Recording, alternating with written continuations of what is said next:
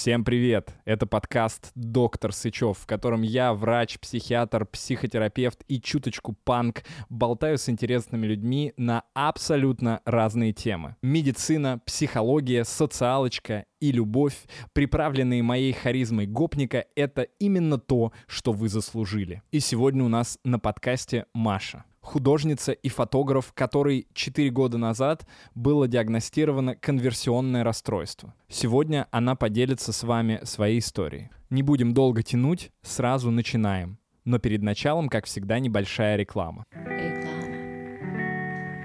Ребята, два месяца назад мы запустили наш сервис психологов, потому что у меня постоянно спрашивали, вот вы психиатр, а кому же мне пойти, если мне нужен просто психолог? Теперь вам есть куда пойти. К нашим психологам можно обращаться с тревожными расстройствами, депрессивными расстройствами, обсессивно-компульсивными расстройствами. Ну и вообще, если вы чувствуете, что что-то происходит не так, что вы слишком много времени тратите на какие-то переживания, что вы очень странно и необычно себя чувствуете, и вам это не нравится, с этими всеми проблемами можно обращаться к нашим психологам. У нас есть психологи, которые работают индивидуально, есть психологи, которые работают с парами, есть психологи, которые занимаются занимаются расстройствами пищевого поведения, проблемами в отношениях и детско-родительскими сложностями. В общем, весь спектр психологической помощи в одном небольшом инстаграм-аккаунте. Зайдя туда, вы можете сразу прочитать про каждого из наших психологов, посмотреть все их сертификаты. Я лично проводил с каждым собеседование и проверял то, где человек до этого учился и работал. Все психологи принимают онлайн, и некоторые принимают очно в своих городах. Обязательно подписывайтесь на этот Инстаграм, даже если психолог вам сейчас не нужен, потому что у нас там много всего интересного. Статьи пишут сами психологи, и наверняка вы сможете найти что-то для себя. В аккаунт можно попасть через вот этот QR-код или по ссылочке внизу в описании. Покупая услуги наших психологов, вы также помогаете нашему проекту в целом, и мы можем снимать еще больше интересных видео. Банки Холл. Привет, Маш. Привет. Третий раз мы уже здороваемся, никак не можем начать.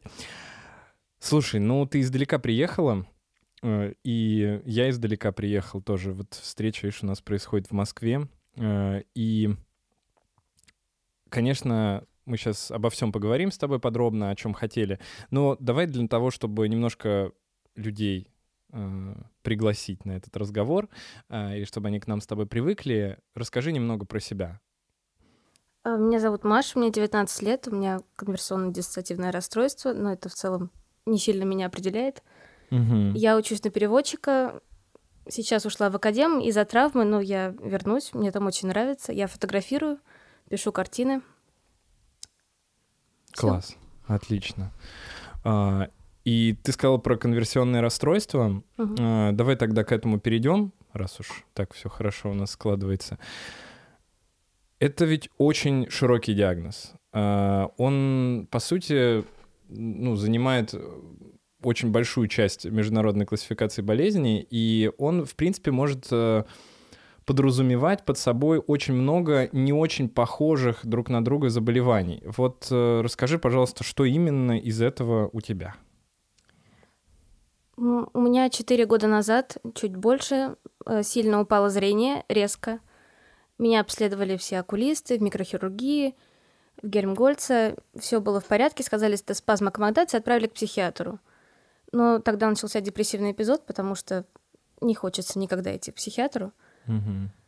Зрение еще сильнее падало, прибавлялись новые симптомы, я часто теряла память, вот как сейчас. Я понимаю, что мне сложно ответить на вопрос. У меня было ощущение не своего тела или не настоящего мира, когда я что-то трогала, это было как голограмма или что-то не здесь постепенно подобные симптомы прибавлялись, я их вспомню и скажу. Мне сложно. У меня часто бывают провалы в памяти. Это, наверное, mm-hmm. самое основное, что мне сейчас мешает. Я могу забыть свое имя, где мой дом. Я могу это и вспомнить очень быстро. Mm-hmm. Какое-то прошлое, где я сейчас нахожусь. В целом вот. Mm-hmm. Ну да, мы в любом случае сейчас попробуем, чтобы эта атмосфера для тебя была максимально теплой и приятной, и, возможно, это, это поможет. По поводу зрения, угу. а, вот э, если это дело именно такое ну, психологического, психиатрического характера. А можешь немного описать, как это появилось, как ты начала это ощущать, как это развивалось? Я начала это ощущать позже, чем это появилось. Я готовилась к экзаменам, и нас очень сильно гоняли к ним, поэтому я не заметила, как с моего настоящего зрения, плюс полтора где-то, у меня стало минус пять. Я на это не обращала внимания, просто ниже опускала голову к тетради и готовилась. И когда я уже начала об этом беспокоиться, закончились экзамены, мы обратились к окулистам, и тогда меня отправили. Сейчас у меня где-то минус восемь.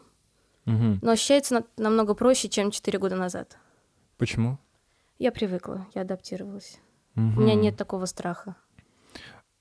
Это как-то корректируется? То есть ты можешь это как-то корректировать с помощью, ну, не знаю, каких-то техник, например, или чего-то еще? Зрение или страх? Да, да, зрение именно. Нет.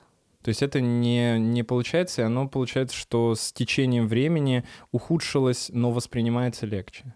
Да, я не могу носить очки, линзы, это никак не оперируется. Угу. Ну, я к этому адаптировалась. Угу. И рос этот страх, ты сказала, а, параллельно эм, с состоянием.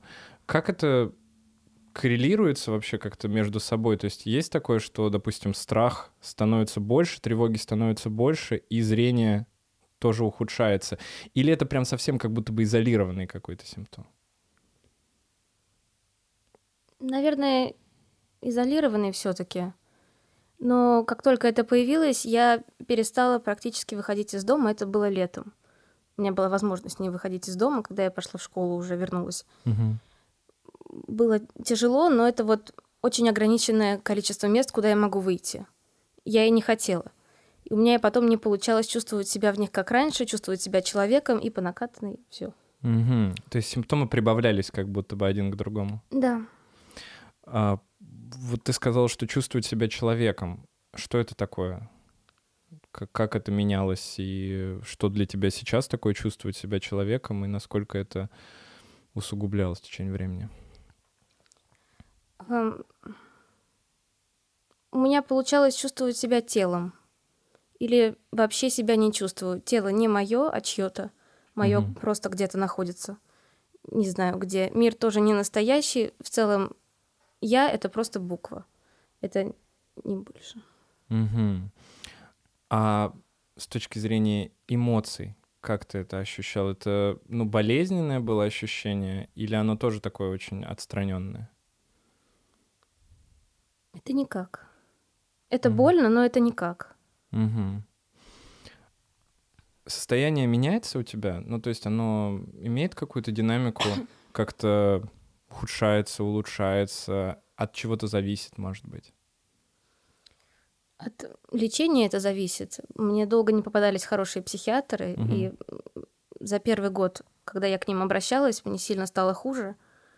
Мне ставили, мне поздно поставили конверсионное расстройство, была шизофрения, были какие-то другие диагнозы, сложно вспомнить. Но чтобы мне кто-то начал помогать, прошел год, поэтому чаще зависит от врача, который рядом со мной. Сейчас у меня только психотерапия, никакой фармакотерапии нет, хотя угу. она была. Угу. И вытаскивала меня прямо из тяжелого состояния, что-то типа психоза, я точно не могу сказать. Угу. А что это было такое? А, у меня начались судороги ночные, и позже я уже перестала спать, меня просто трясло все тело, я не могла есть, я не распознавала будто сознание расслаивается. Я не могу понимать, о чем говорят люди. Угу. Я понимаю, что я ну, как-то существую, но в каком-то тумане, вакууме, как в мыльном пузыре. Угу.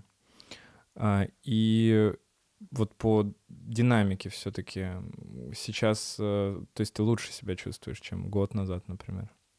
Да, намного. Последние два года я себя лучше, чем вообще когда-либо себя чувствовала чем когда-либо? Ты имеешь в виду, что да, до да. возникновения... Вот за пик жизни. Два года — это самое спокойное, комфортное в этом теле, в этой личности угу. ощущение. Слушай, а давай тогда немножечко, может быть, э, назад угу. зайдем и мне интересно, как это все развивалось э, с самого начала. То есть э, ну, сейчас тебе 19, да? Да. А вот когда впервые ты что-то почувствовал, что что-то не так? Возможно, некоторые говорят, что это все-таки была паранойя, но с детства мне казалось, что у нас дома стоят камеры и за мной следят. Мгм. С раннего детства. Я до сих пор чувствую, что за мной следят. Я понимаю, что я не могу их найти, я не могу их, никак их потрогать, что-то увидеть. Нет, но это ощущение, что мне в спину смотрит, оно по-прежнему остается. Мгм. Лет шести где-то это было. эм, И позже, когда уже упало зрение, мне резко становилось хуже. Это меня даже не беспокоило. Я понимала, что это есть, но это как часть жизни, это что-то обязательное. Напомни, пожалуйста. Ну, как это, да, как это развивалось у тебя, когда ты э, вот шести лет, да, получается, все это ты ощущала, и потом, э, ну вот следующий симптом это уже был, получается, два года назад со зрением. Четыре. А, четыре года, года назад. назад. со зрением. А, Между этим ничего больше ты странного за собой не наблюдала. Я нет. Остальные люди вокруг, возможно. Я была очень отстраненной и тихой. Мгм. Но называть это странным, нет, не думаю. А в школе мешал тебе как-то это учиться? Зрение? Нет, Когда не началось зрение, я имею в нет. виду, да, вот именно вот эти ощущения, что как будто бы кто-то следят. Ну, просто я представляю себе, что школа — это ну, такое наполненное социальным каким-то взаимодействием заведения, в любом случае, причем, ну, я не имею в виду социальным в плане хорошего социального общения, да, Мгм. я имею в виду в плане вообще того, что дети э, общаются, кто-то дружит, кто-то дерется, кто-то там, э, наоборот, э, закрывается и пытается ни с кем не общаться, но все равно это какое-то социальное взаимодействие. Вот как с этим у тебя было? Насколько это э, усугублялось из-за состояния? Ну, в школе за всеми следят по факту. Там я камер не чувствовала, это было только дома. М, И вот в конкретных местах, в конкретных комнатах я не чувствую это все время. Я чувствую это в конкретный момент. Это не особо мне мешало. Из-за того, что я была тихой, скорее всего, мне было тяжелее, чем остальным. Но не думаю, что можно сравнивать. мгм. Про э, состояние дереализации ты упомянул такое, ну или деперсонализации, да, наверное, правильнее будет сказать. Ну, неважно, на самом деле, как мы это называем. Э, Тем более многие ученые вообще объединяют эти два состояния. Вот э, много людей, которые не понимают, как это вообще работает, и как это даже не то, что работает, как именно это проявляется, как именно это ощущает человек. А, Можешь ли ты привести какие-то примеры, на что похоже это состояние, когда вот ты не в своем теле? Может быть, э, что-то, что чаще э, бывает у большинства людей? Ну, возможно, есть такие квесты, когда надевают очки виртуальной реальности, и вы оказываетесь не в своем теле, не в своей жизни. Это может быть чем-то похоже, но очень далеко. Ближе к состоянию, когда весь мир не настоящий, фильмы Дэвида Линча, это прям вот у него она была. Мгм. То есть ты прям э, чувствуешь, что очень похоже на то, что ты ощущаешь. Очень похоже, это триггер. Я не могу смотреть эти фильмы. Я, скорее всего, впаду в такое же состояние. Мгм. То есть какие-то триггеры могут э, тебя э, вводить в это состояние, или все-таки оно само по себе происходит? Наверное, само по себе чаще всего. Но если что-то меня приблизит к этому состоянию, я увижу, что у кого-то это есть, кто-то мне об этом рассказывает, скорее всего, у меня тоже это произойдет. Мгм. Очень чувствительно. Понятно. Ты сказал, что у тебя депрессия еще была на фоне этого. Периодически были депрессивные эпизоды. Мгм. Ам, как ты из них выходила? Самостоятельно или с лекарствами Нет, нет, с лекарствами, с психотерапией и фармакотерапией было ряд очень неудачных антидепрессантов. Они мне вообще не подходят, оказывается. Мгм. А вообще Лучше. антидепрессанты? Мгм. Ну, я не пробовала все, но мне кажется, что вообще я их пить не хочу. Мне помогал только арипризол. Прям хорошо помогал. Я понимала, что происходит. Я чувствовала свое тело. Я выходила постепенно из депрессивного эпизода, но это было параллельно с психотерапией. Это неотъемлемая часть при конверсионном расстройстве, мне кажется. Расскажи немножко про психотерапию. В чем она заключается, когда человек сталкивается с таким расстройством? Думаю, самая большая из- сложно объяснить эту проблему. Когда я прихожу к психотерапевту, прихожу не я, меня нет. Меня не существует ни тела, ни личности, ничего. Просто что-то разговаривает. Как с этим психотерапевт, психотерапевт справляется, я тоже плохо понимаю, но это проходит. То есть, когда ты выходишь из э, кабинета, или ты онлайн нет, занимаешься? Нет, нет, это все время. То есть, когда я говорю о своей проблеме, я говорю не о своей проблеме, а о чьей-то проблеме, потому что меня не существует. И так ты себя чувствуешь всегда? Так я себя чувствовала два года назад прям на пике, ну, три-четыре года назад на пике. И постепенно это уходит. Mm. То есть правильно я понимаю, что не, это не происходит э, конкретно на сеансе, это как динамически улучшается? Да, да. Угу. А что все-таки примерно хотя бы, ну, на какие темы вы беседуете с психотерапевтом? Может, он тебе задания какие-нибудь дает? Нет, была череда тоже неудачных психотерапевтов, когда я поняла, что я не хочу делать никакие упражнения, какие-то задания, гипноз, ничего такого. Был опыт с транс-терапией. Угу. Это болезненнее всего происходит, потому что я и так не в мире. Меня не нужно куда-то выводить еще. Э, а что вы делали? На транс-терапии? Угу включали какую-то музыку странную и заставляли очень громко, не громко, а как это глубоко, часто, долго дышать. Mm. Как-то это называется. Холотропное дыхание. Возможно. Угу. И, и э, дальше? То есть насколько долго тебя заставляли так дышать? Галлюцинации начинались. А, то есть прям, ну, полчасика, может быть, да? Да, да. Угу. Ну, длилось это очень долго. Угу. Говорят, что эта терапия похожа на терапию ЛСД. Ее э, придумал Гроф, такой, сейчас он, по-моему, уже... Хотя, может, и жив, кстати.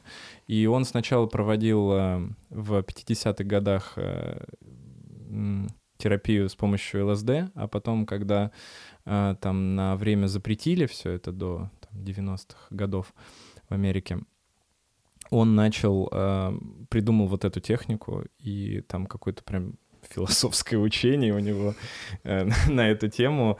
Э, я, кстати, первый раз вообще разговариваю с человеком, который это пробовал. Расскажи, что это за опыт? Это не, очень неприятный опыт, правильно я понимаю? Ну, может быть, кому-то это приятно, может быть, кому-то нравится ЛСД, и это точно будет приятно. Но когда у тебя прям проблема, расстройство, когда нужна помощь, Хочется, чтобы тебя послушали, а не уводили от себя еще дальше. Угу.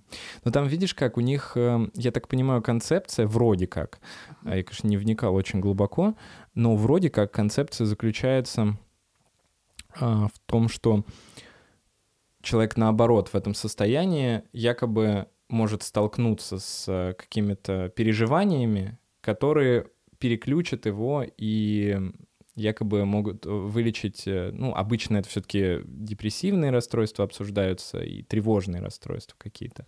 Вот, а когда дело касается конверсионного, я думаю, что исследований, конечно, даже меньше, чем при депрессии. Мне кажется, это очень опасно, потому что человек может быть на грани, если как-то спровоцировать что-то непоправимое, то, не знаю, мне кажется, это очень опасно. Но сто процентов это неуправляемое состояние однозначно.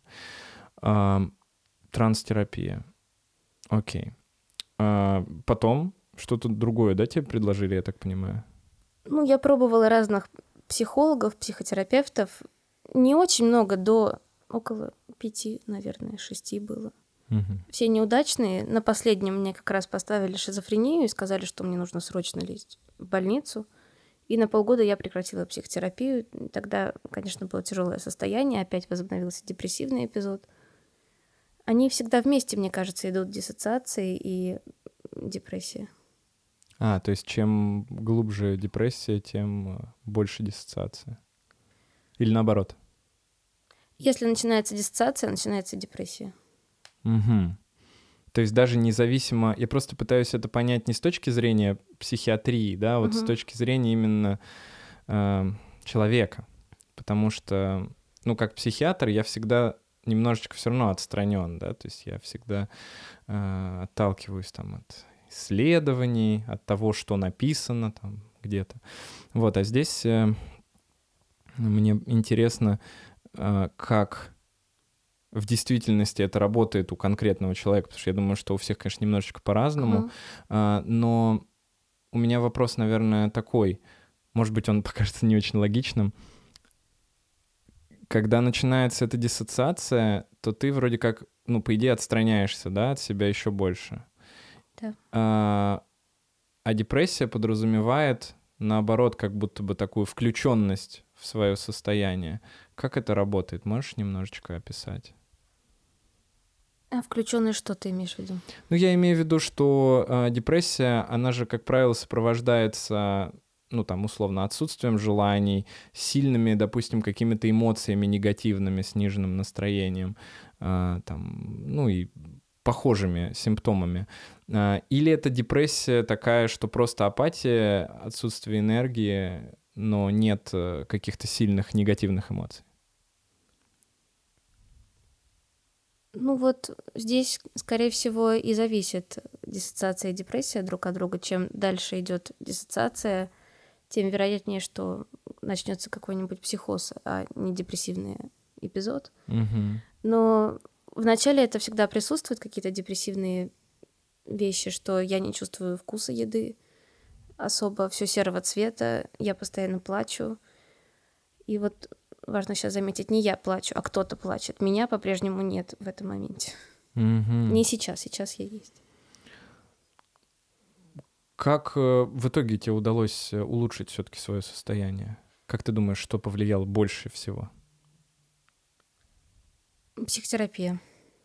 То есть все-таки вот последний психотерапевт, да. А, он э, хоть и предположил шизофрению, он как Нет, нет, от, от тех я ушла. А, от тех ты да, ушла. Да. А, так, а расскажи тогда, как, как было дело дальше, как ты нашла своего психотерапевта? Его очень долго советовали, но почему-то мне просто не хотелось к нему идти. Если угу. бы я пошла к нему в начале, скорее всего, мне бы было уже намного лучше сейчас. Угу.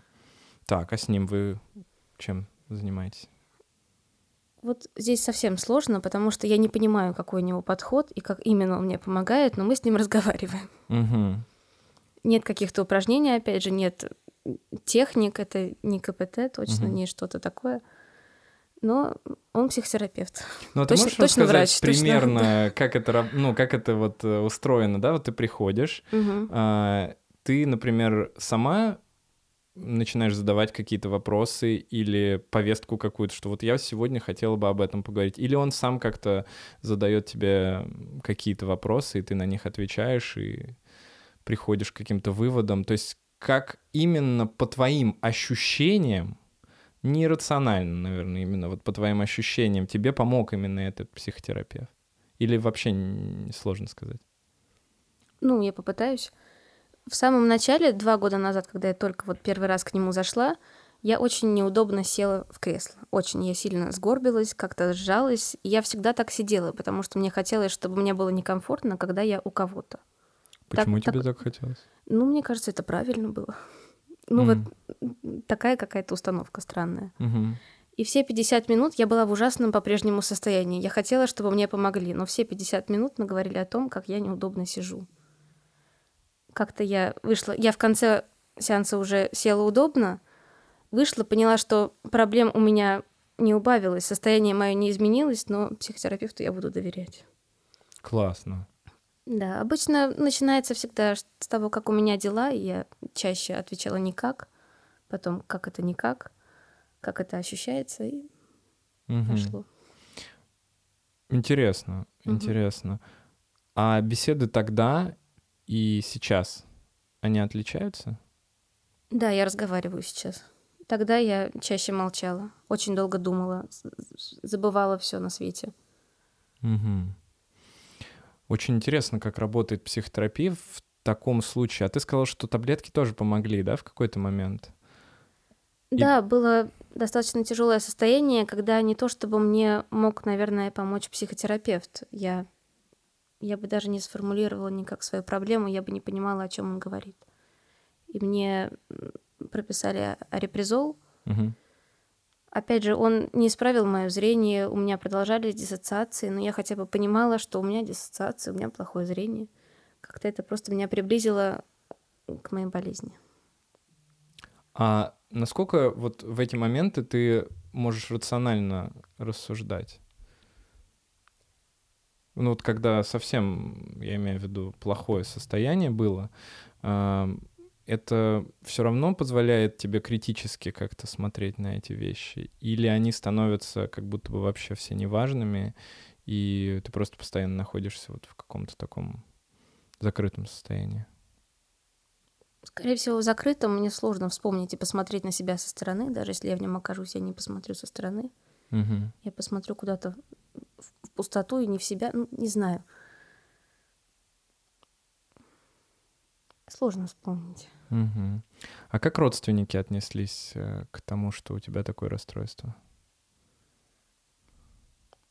Ну, совсем близкие родители. Сначала им было так же страшно, как и мне. У меня с ними очень хорошие отношения, очень близкие. Они меня понимают, либо стараются понять, либо все уходит в юмор, никто никого не понимает, но Угу. с ними легко.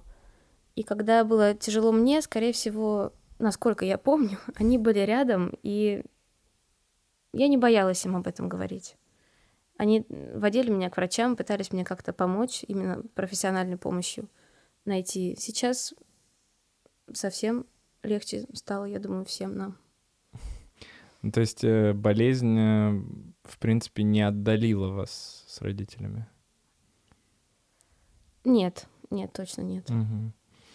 Ну, э, отношения были всегда хорошие, да, как будто бы? Да, да. Скорее всего, я их как-то отталкивала, особенно когда был пубертат Мгм. и начинались эти симптомы. Я точно их как-то отталкивала, но я этого не помню, а они не оттолкнулись. Это здорово. Да. И сейчас э, ты ездишь из своего города, летаешь, я так понимаю, да, из Мгм. своего города в Москву, э, и они, в принципе, нормально к этому относятся, не сильно переживают, или как-то тебе с ними приходится договариваться? Ну, может быть, они сильно переживают, но не то, чтобы у них был выбор. Понятно. А в какой момент э, ты нашла в себе смелость вот э, заниматься какой-то все равно деятельностью на фоне вот такого сложного состояния? Кстати, картины это тоже достаточно помогло мне в моменты диссоциаций. Я не могла их не описать. Вроде как называется течение это арт-брюд, что такое, искусство аутсайдеров. Возможно, как-то так. Есть прям течение, да? Нет? Я не, не знаю. Ну, пускай есть. Пускай есть. Я что, не знаешь? А, И мне они помогли вытаскивать из себя то, что я не могу никак почувствовать, понять. По сути, этого нет во мне, но это я. Я получаюсь на холсте. Понятно? Нет? Давайте это вырежем. А мне очень понравилось наоборот. Да, да, да. Нет, это интересно, именно как, как ты это воспринимаешь. А, Я можно попробую позадавать вопросы и понять еще поглубже? да. Получается, что есть какое-то состояние, которое объяснить словами ты не можешь. Да. И ты э, пробуешь это сделать просто через другой канал, через Да, картину. да. Я Как- даже подумать об этом не могу. Это не какая-то мысль. Это просто что-то, что мне нужно из себя вытащить. Мгм. Как потом складываются твои отношения с этими картинами? Они для тебя являются чем-то ценным, вот какой-то частью психотерапии? Насколько ты можешь, например, их продать кому-то и спокойно после этого себя чувствовать? Спокойно я не буду себя после этого чувствовать. Я вообще... Я люблю ими делиться, когда они где-то... Ну, например, вот на футболке. Это Мгм. одна из картин. Я могу отдать футболку, но саму картину, хотя... Ну, нет, это очень трепетное к ним отношение. То есть это прям часть тебя, получается? Да, да, А можно сюда будет приложить э, картины? да, да. Да, хорошо. Мгм.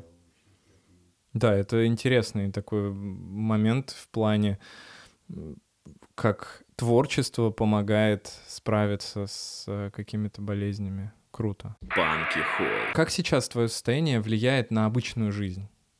То есть есть ли какие-то ограничения у тебя? А, Есть ли что-то, чем ты не можешь заниматься? Ам, Там есть ли какие-то ограничения, например, там по, не знаю, учебе, работе, чему-то такому? Или сейчас ты ведешь прям полностью абсолютно обычную жизнь? Нет, у меня по-прежнему всегда есть ограничения по зрению. Я не вижу людей издалека, я не вижу номера, я не могу сориентироваться на дороге в незнакомом месте. поэтому я ограничена часто в пространстве получаюсь. Думаю, когда меня беспокоят эти состояния диссоциации или потери памяти, ну вот потеря памяти тоже очень ограничивает. Например, если мне нужно вернуться домой, я не помню, то я, естественно, не сдвинусь с места. Но это проходит. Я научилась с этим справляться. Может быть, это кому-то поможет, но нужно вспоминать, откуда вы выходили. Может быть, угу. поможет. Давай вообще, может быть, какие-то э, лайфхаки э, для людей, раз уж ты об этом сказала, э, для людей, которые столкнулись с подобными проблемами, потому с что... или что? Uh, ну, с амнезией, с диссоциациями, возможно, у кого-то есть uh, тоже проблемы со зрением. Uh, как ты себе помогаешь в жизни, в обычной жизни, для того, чтобы там, куда-то ходить, с кем-то взаимодействовать? Ну, если проблемы со зрением, которые не поправляются, ну, конечно, расстройство, да. да, это помогают все остальные органы чувств. Трогать, облизывать, не знаю, все что угодно, прикасаться к людям, нюхать их. Угу. Мне, ну, это странно звучит, но мне это помогало. Почему странно? Ну, так обычно не делают. Ну, да, наверное. Ну, тем, кому вы доверяете, можно об этом рассказать и так поделать. Это действительно помогает как-то вернуться, понять, что не совсем ты отключен от мира. Отчасти да, но не критично. Угу. К зрению можно адаптироваться временем и другими органами чувств. Временем что ты имеешь в виду? Быстро этого не произойдет, быстро лег- легко не будет. Мне стало года через полтора полегче, я смогла дальше уходить из дома, как-то, не знаю, не бояться людей, дорог, всего. Ну вот сейчас ты в Москве, и ты угу. одна в Москве, да? Нет, я живу у своей сестры. Здесь есть часть семьи, но мне... Я вот как раз четыре года назад тоже приезжала в Москву, и тогда я полтора месяца не выходила из дома. Максимум был магазин, ну и все. А сейчас ты и в метро спускаешься? Да, да, спокойно. Ездишь, ну, сюда ты приехала? Да, да, мне вообще не страшно от того, что я не вижу. Угу. Больно, но не страшно. Угу. А по, по поводу памяти. Угу. А, вот а, у меня, скорее всего, а, я еще не, не диагностировался у психиатра, скорее всего, синдром дефицита внимания. Угу. И я вообще плохо вспоминаю, вот у меня быстрая память очень плохо работает. То есть нужен какой-то обязательно эмоциональный стимул для того, чтобы что-то запомнить. И у меня там миллион всяких записей, я пытаюсь э, как-то адаптироваться к этому состоянию. Но так как оно у меня было всегда, э, я, в общем, ну, к 30 годам плюс-минус адаптировался, конечно.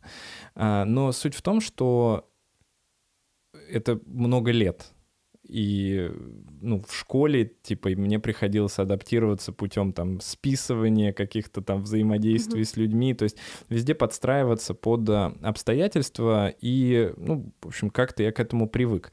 И у меня для коррекции, скажем, моих вот этих вот проблем, я использую списки, я использую какие-то заметки, напоминания, будильники, э, прошу там людей из команды мне что-то напоминать, с кем я работаю. Вот как э, ты справляешься, потому что у тебя же это все гораздо я так понимаю, глубже проявляется. То есть ты можешь не вспомнить какие-то такие базовые вещи, да? Ты сказала про имя и где ты живешь. Да, да.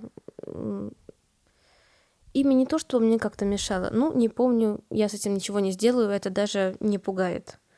Просто а можно, неприятно. Э, да, можно я здесь спрошу? То есть в этот момент ты все остальное осознаешь нормально. То есть ты понимаешь, что э, ну ты это ты, э, и что ты э, у тебя есть вот такое расстройство, и что э, это расстройство подразумевает, что ты можешь забыть в том числе имя. То есть это как ну, условно говоря, как забыть э, название песни, или это все-таки что-то другое? Нет, это немного причиняет боль, но есть такая игра, когда вынимают по... Такая башня строится, угу. и вынимают по кусочку. И вот вынимают кусочек, и башня начинает шататься. Она стоит на месте, она не упадет, но она шатается. Вот то же самое. Я забываю имя.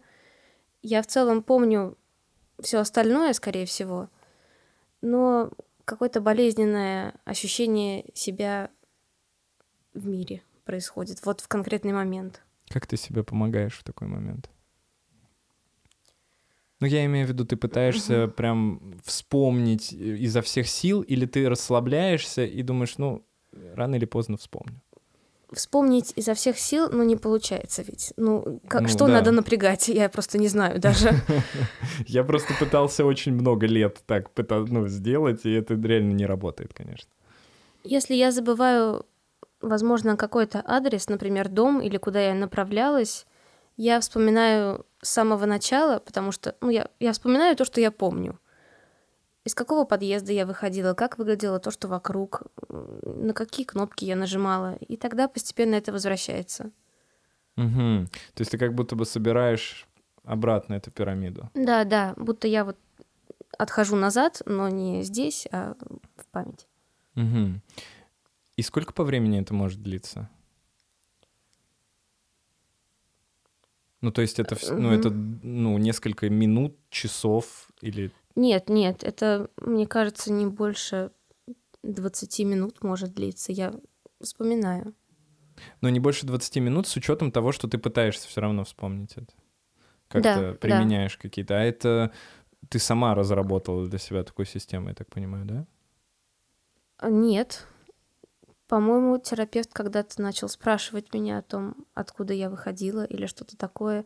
Возможно, я забывала не свой адрес, а что-то другое, но Мгм. мне понравился вопрос, и вот его я запомнила. Это здорово. Ну, это отлично. Ну, меня подтолкнули Мгм. к этому. А еще что-то? А, ну, я имею в виду еще какие-то, может быть, вот лайфхаки такие для... Возможно, это очень точечно помогает, но когда я не чувствую мир настоящим, мне нравится смотреть на стройки. Ужасно мне, наверное, звучит. Но когда я вижу, как мир создается, грубо говоря, мне кажется, что он, да, он, наверное, настоящий. Его можно потрогать, его можно как-то почувствовать еще. Круто, какая метафора потрясающая. Супер. Возможно, и не поможет, не знаю. Мне, мне нравится. То есть ты прям намеренно идешь, э, смотришь на стройки. Ну, не повсюду, ну да. Спасибо Собянину. Слушай, ну это, конечно, интересно. Очень интересно, как, как ты систематизируешь это для себя.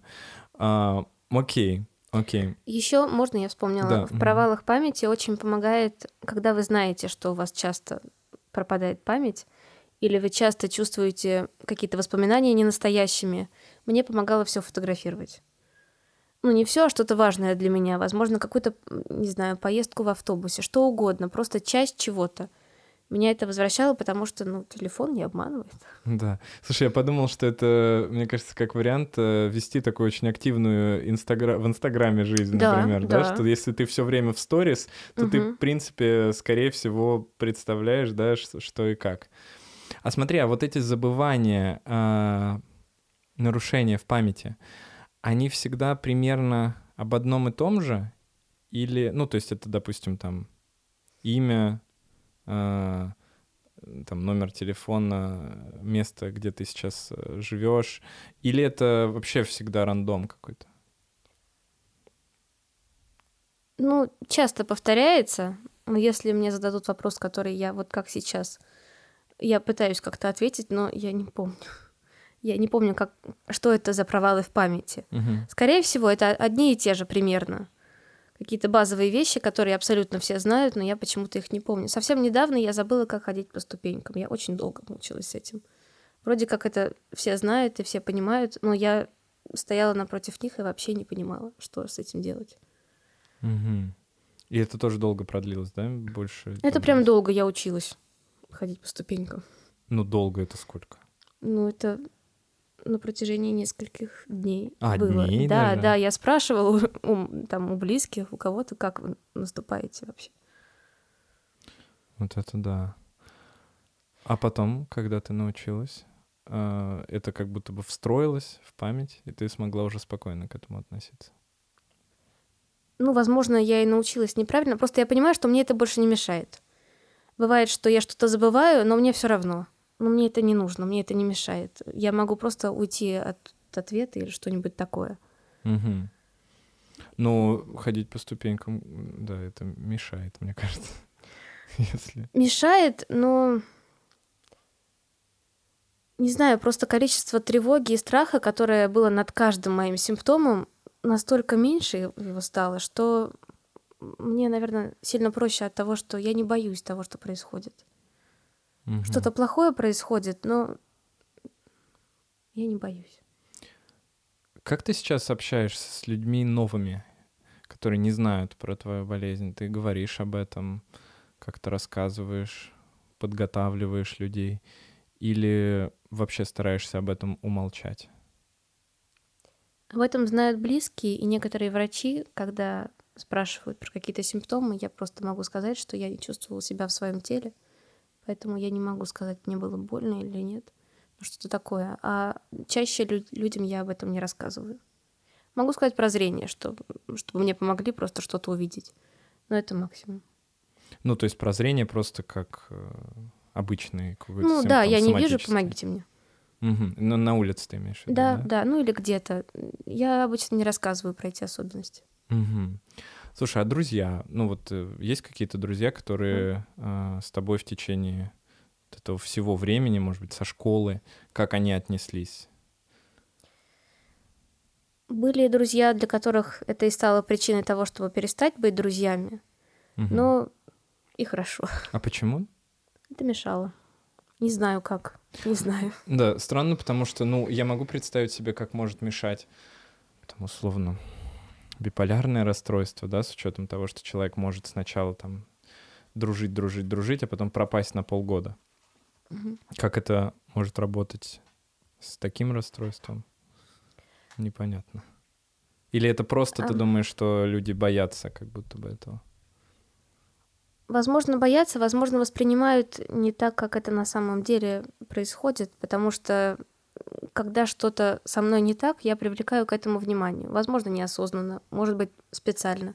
Но я привлекаю к этому внимание. Не всем это нравится. Не А- всем с этим удобно. А как ты привлекаешь внимание? Ну, например, я очень часто говорила, что мне больно. Вот без контекста во фразах. Был контекст у этой мысли, но у фразы его не было. Я просто шла и говорила, мне больно. Ни с того, ни с сего. Возможно, это, это было очень часто, и это, скорее всего, и мешало.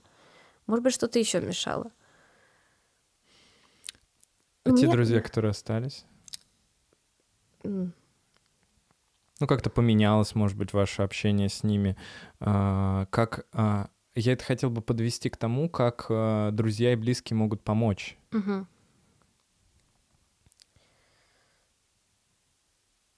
Мне кажется, нужно быть очень сильным человеком, чтобы быть рядом с каким-то ментальным расстройством. С человеком с ментальным расстройством. Мгм. Поэтому, возможно, нужно, может быть, нужен какой-то стержень внутри, может быть, нужно очень любить человека, где-то тоже проходить психотерапию, но не думаю, что есть какие-то такие лайфхаки, как быть рядом. Ну, просто понимать, что вы цените этого человека, и это не он, а его болезнь, как-то отделять ее. А как ты отделяешь сама себя от болезни?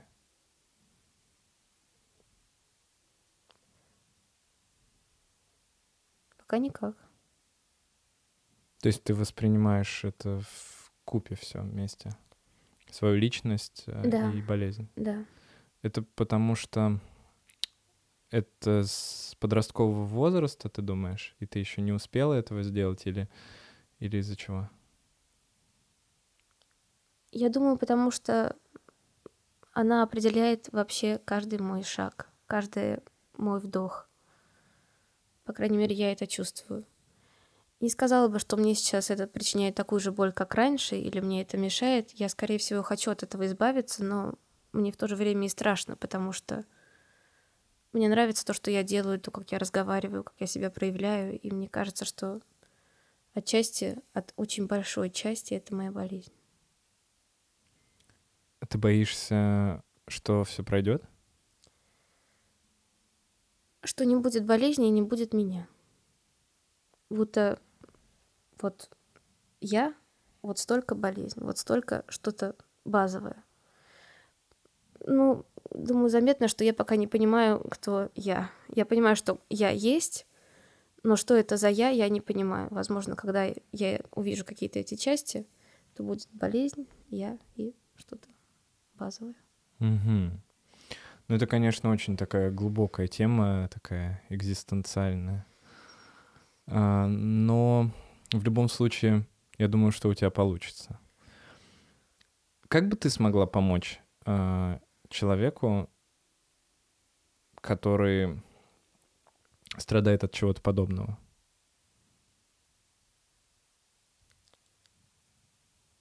От чего конкретно? Это ну, разное. допустим, ну, представим себе, что ты встретила человека с а, вот а, таким же расстройством, как у тебя, вот примерно с такими же симптомами. Как бы ты с а, ним общалась? Как бы ты с ним взаимодействовала, если бы тебе был очень симпатичен этот человек, конечно? Ну, мне бы был симпатичен, скорее всего, человек, а не его симптомы, поэтому я не думаю, что я бы их как-то... Я не знаю, я не встречала таких людей. Ну, возможно, встречала, но нет, я не встречала таких людей. Я... Мне сложно ответить. Угу. А наверняка ты искала таких людей. Да, да. Вот отчасти я... Ну вот именно поэтому я и писала вам о том, чтобы прийти в подкаст, потому что когда я гуглила конверсионное расстройство и находила какие-то формы, очень часто 95% всего, что пишут по этому поводу, что это стыдно. Что это очень близко к симуляции. Многие пишут про симуляцию. Многие врачи говорили мне, что я симулирую, что я вижу, что я помню, что я чувствую, что абсолютно все, что я не чувствовала и не делала, они опровергали. Угу. Как тебе удалось это пережить? Ну, как ты себе помогала? Или это больше как раз про родственников? Потому что обесценивание — это, конечно, ну, это, наверное, один из самых главных э, камней преткновения вообще угу. психиатрии. Э, и причем я бы даже не сказал, что проблема российской психиатрии, угу. потому что ну, я лично работаю очень много с людьми из Европы, из Штатов, из Канады, из Израиля, и ну там то же самое. Вот в плане э, принятия, скажем так, э, болезней, э, как будто бы врачи как-то с этим не умеют справляться и пытаются то ли через себя это все воспринимать, э, то ли непонятно, что еще они пытаются. А, и как вот, как ты думаешь, с этим справляться другим людям? У меня не получилось никак объяснить, что такое стыд, что такое вообще осуждение как явление. Я просто его не понимала. Мне не казалось это чем-то нормальным и человеческим. Поэтому мне казалось, это какая-то хуйня, ребят. Нет, угу. нет, это не стыдно. То и я, я уходила писала... обратно вот в болезнь, а не в стыд. И все. А, но большинство людей говорят о стыде на да. этих форумах. Да, да. Ты общалась Некоторые с прям писали, особенно что мужчины с конверсионным расстройством. Молчите. Почему? Потому что вам вообще нельзя. Вам прям стыдно. Жесть. Патриархальное общество. Гори в аду. Понятно, понятно. То есть тебе не удалось найти ни одного человека, с которым тебе бы ну, как-то было комфортно общаться на эту тему, потому что я, честно говоря, думал, что как раз э, сообщество какое-то существует э, и что люди Именно с таким диагнозом? Помогать. Да, да, да. Нет, я не нашла. Ну, возможно, существует, но я не нашла. Я вообще бегу от интернета, касаясь конверсионного расстройства, потому что там очень много дичи даже некоторым, мне кажется, это опасно читать, просто вгоняя себя еще в усугубление их симптомов. Но сегодня ты здесь. Да. Почему? Потому что это не стыдно. Это больно, это страшно, это, это можно исправить, но это не стыдно. Надеюсь, что ну, определенно есть такие люди с конверсионным расстройством еще. Они есть и в России. Я надеюсь, что, возможно, им как-то поможет, что они хотя бы не одни что их может кто-то понять. Я могу. Я mm-hmm. могу попытаться. Мне, мне не страшно, я не буду осуждать. Они могут тебе написать куда-то? Да, да. Куда лучше написать? В Инстаграм. Угу. Ну, Инстаграм будет внизу. А, пишите обязательно. Потому что мне кажется, что э, все равно, вот я даже сейчас сам пытаюсь понять, как вот, ну, представить себе, да, как это вот работает вообще. И для меня, для человека, который, ну, постоянно в этом варится, который кучу пациентов видит каждый день, все равно очень много того, что я просто не могу понять, почувствовать. И я это могу делать с точки зрения врачебной практики, но с точки зрения, конечно, вот именно эмоциональных каких-то моментов, я думаю, что очень важно найти таких людей. Да. Поэтому, Да. если вы именно тот человек, напишите, пожалуйста, Маша. Ну, если хотите, конечно. Окей. Банки Холл. Можно я задам вопрос? Да, конечно. Один из психиатров сказал, что психиатры вообще не любят конверсионное расстройство.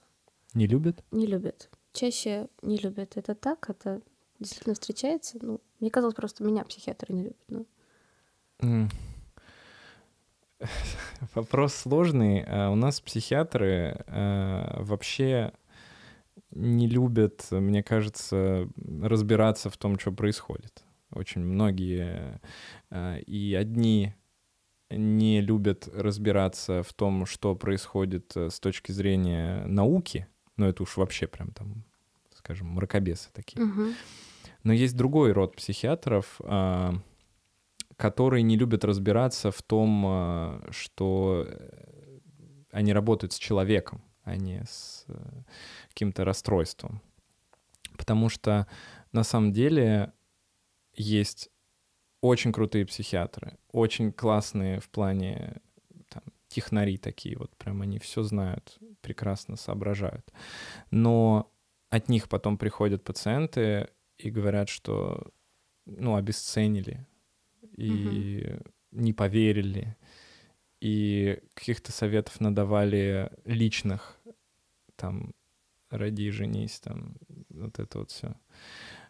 И мне кажется, вот этот этический такой момент, э, он нигде же не изучается, и нету... Ну, есть какие-то занятия по этике там в медицинском университете, но они идут неделю за Мгм. 6 лет. И, конечно, никто не выходит э, из этого, после этого занятия с пониманием э, того, что он может применять какие-то там этические аспекты э, к конкретным пациентам. Плюс это, мне кажется, даже не на последних курсах, а где-то там в середине. Поэтому мне кажется, что здесь не любят и любят, это, ну, такой...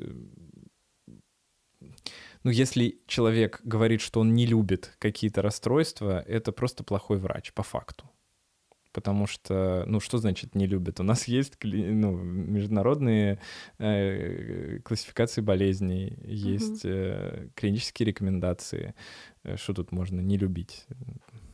Ну, скорее не любят ближе к тому, что они называют это симуляцией или каким-то ненастоящим расстройством, а просто вот опять же привлечение внимания. Это не только среди близких может встретиться, это очень часто врачи так говорят. Да, да. Но это вот я говорю, что этические моменты, а, на мой взгляд, это чуть ли не важнее иногда бывает, а, чем а, правильное конкретное лечение. Ну, конечно, что и то, и то важно. Но мне кажется, что самое главное, чтобы, как ты сказала, что ты ну, смогла поверить в психотерапевта. Что ты Мгм.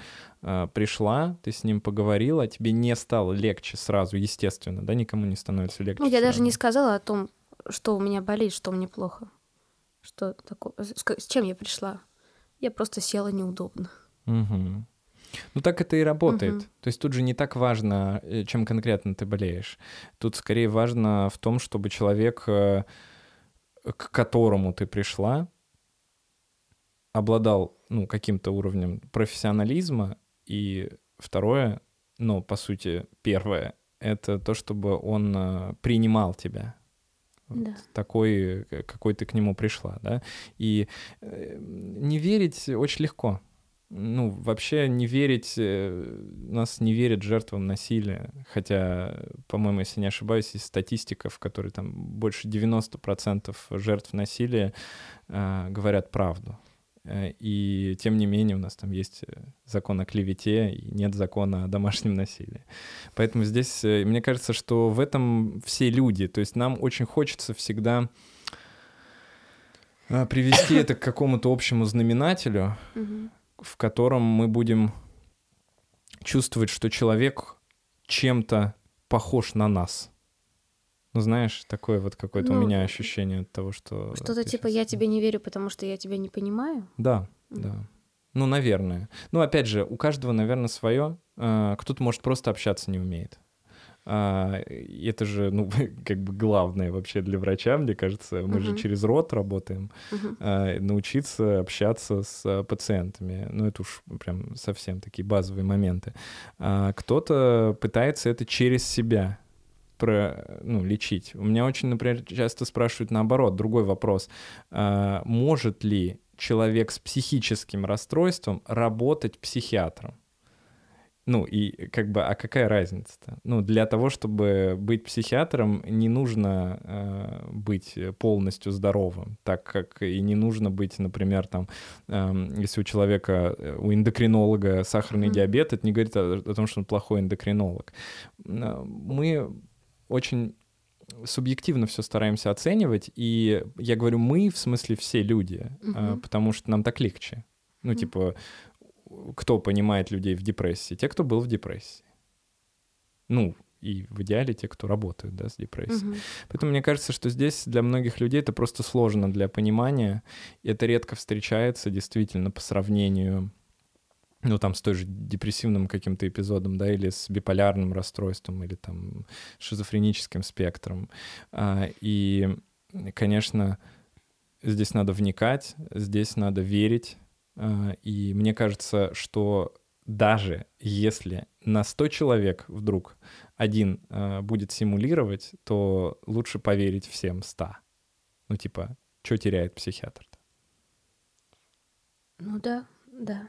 Но мне кажется, даже тот один, кто симулирует, он, скорее всего, привлекает внимание к чему-то, что он не может сказать. Конечно. Он не может показать как-то. Да сто процентов. Нет, ну, наверное, есть люди, которые просто эм, ходят э, к психиатрам, но, опять же, здесь может быть такая антипохондрия, например, та же самая. Да. А, Ее тоже надо лечить.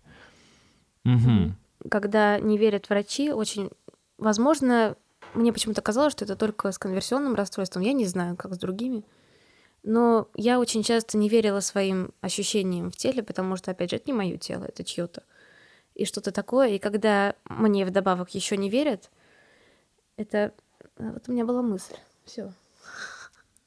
Все. Просто хуево. Верьте, пожалуйста. Мы можем это оставить, да? Наверное. Конечно. Э, ну, слушай, мне кажется, вообще э, у меня ощущение, что э, такой от тебя прям тепло, и вот этот юмор твой, который связан с твоими проявлениями Спасибо. этой болячки, ну это прям классно, очень приятно. А, Давай немножечко расскажем, угу. что чем ты занимаешься, чтобы люди могли, может быть, э, к тебе обратиться как к фотографу, во-первых, да, потому mm что я посмотрел твой инстаграм, и у тебя очень интересное вообще видение э, кадра, э, и мне кажется, что такое арт, как арт-фотография, это очень может быть интересно. И у тебя есть картины, mm э, то есть что бы ты хотела, чтобы мы оставили для людей? С чем люди могут прийти к тебе в Инстаграм? Я уже говорила, что я очень трепетно отношусь к самим картинам. Я, мне не нравится их кому-то отдавать, вообще кому-то показывать. Но мне, например, очень нравится, когда это какой-то принт или какой-то где-то на футболке, на шоперах, где угодно. То есть это всегда, пожалуйста, это можно как-то у меня забирать. Ну, Забирать нет, наверное, нельзя, нет. Ну, хотя бы спрашивать. Да, это я люблю. А про фотографию я только начинаю. Я не очень долго, сколько, три месяца фотографирую, и в Инстаграме, к сожалению, очень мало от моего портфолио. Если можно как-то вставить сюда будет какие-то фотографии, может быть, да, кому-то конечно, это будет конечно. интересно. Здесь они сейчас появились уже. Здорово. Я гоняюсь скорее не за тем, как фотографируют обычно, то есть каких-то людей в каких-то локациях. Я гоняюсь за идеей и за тем, как можно еще посмотреть. Если, кстати, можно заметить на некоторых фотографиях, они есть и в Инстаграме, что это очень близко всегда. Это какие-то детали, то есть это либо ухо, либо что-то такое. Я недавно меня спросили, почему нет чего-то издалека, потому что я и не посмотрю на издалека. Я посмотрю, я подойду близко и сфотографирую близко. Мгм. Ну, мне и нравится. А картины, как ты пишешь? Э, вот, э, ну, я имею в виду, это всегда именно проявление внутренних, да? То есть это никогда не будет э, какой-то внешней истории. Нет, нет. То есть фотографии про... Внешне я и не умею. м, Фотографии — это про внешнее, картины про внутреннее. А да, Интересно. да, спасибо. Слушай, ну это здорово, на самом деле, мне кажется. Вообще творчество круто помогает, на самом деле, во, во многих э, э, ситуациях и в- при многих расстройствах, э, да и просто когда плохое настроение э, или Мгм. какое-то там, не знаю, э, сильная тревога, мне кажется, что одно из самых классных э, вещей, которые можно в этот момент сделать, это заняться творчеством, потому что таким образом э, можно все выплеснуть наружу и полегчает. Еще, может, кто-нибудь потом купит что-нибудь. Да, спасибо. Спасибо большое, Маш. Мне было очень интересно. Я думаю, что зрителям, слушателям подкаста тоже было очень интересно. А, Подписывайтесь э, на наш канал, ам, ставьте лайки, ставьте колокольчики, чтобы не пропускать новые видео. Подписывайтесь на Машу, ам, покупайте ее фотографии, покупайте принты ее картин, и всем нам будет счастье. С вами был доктор Сычев. До новых встреч. Пока.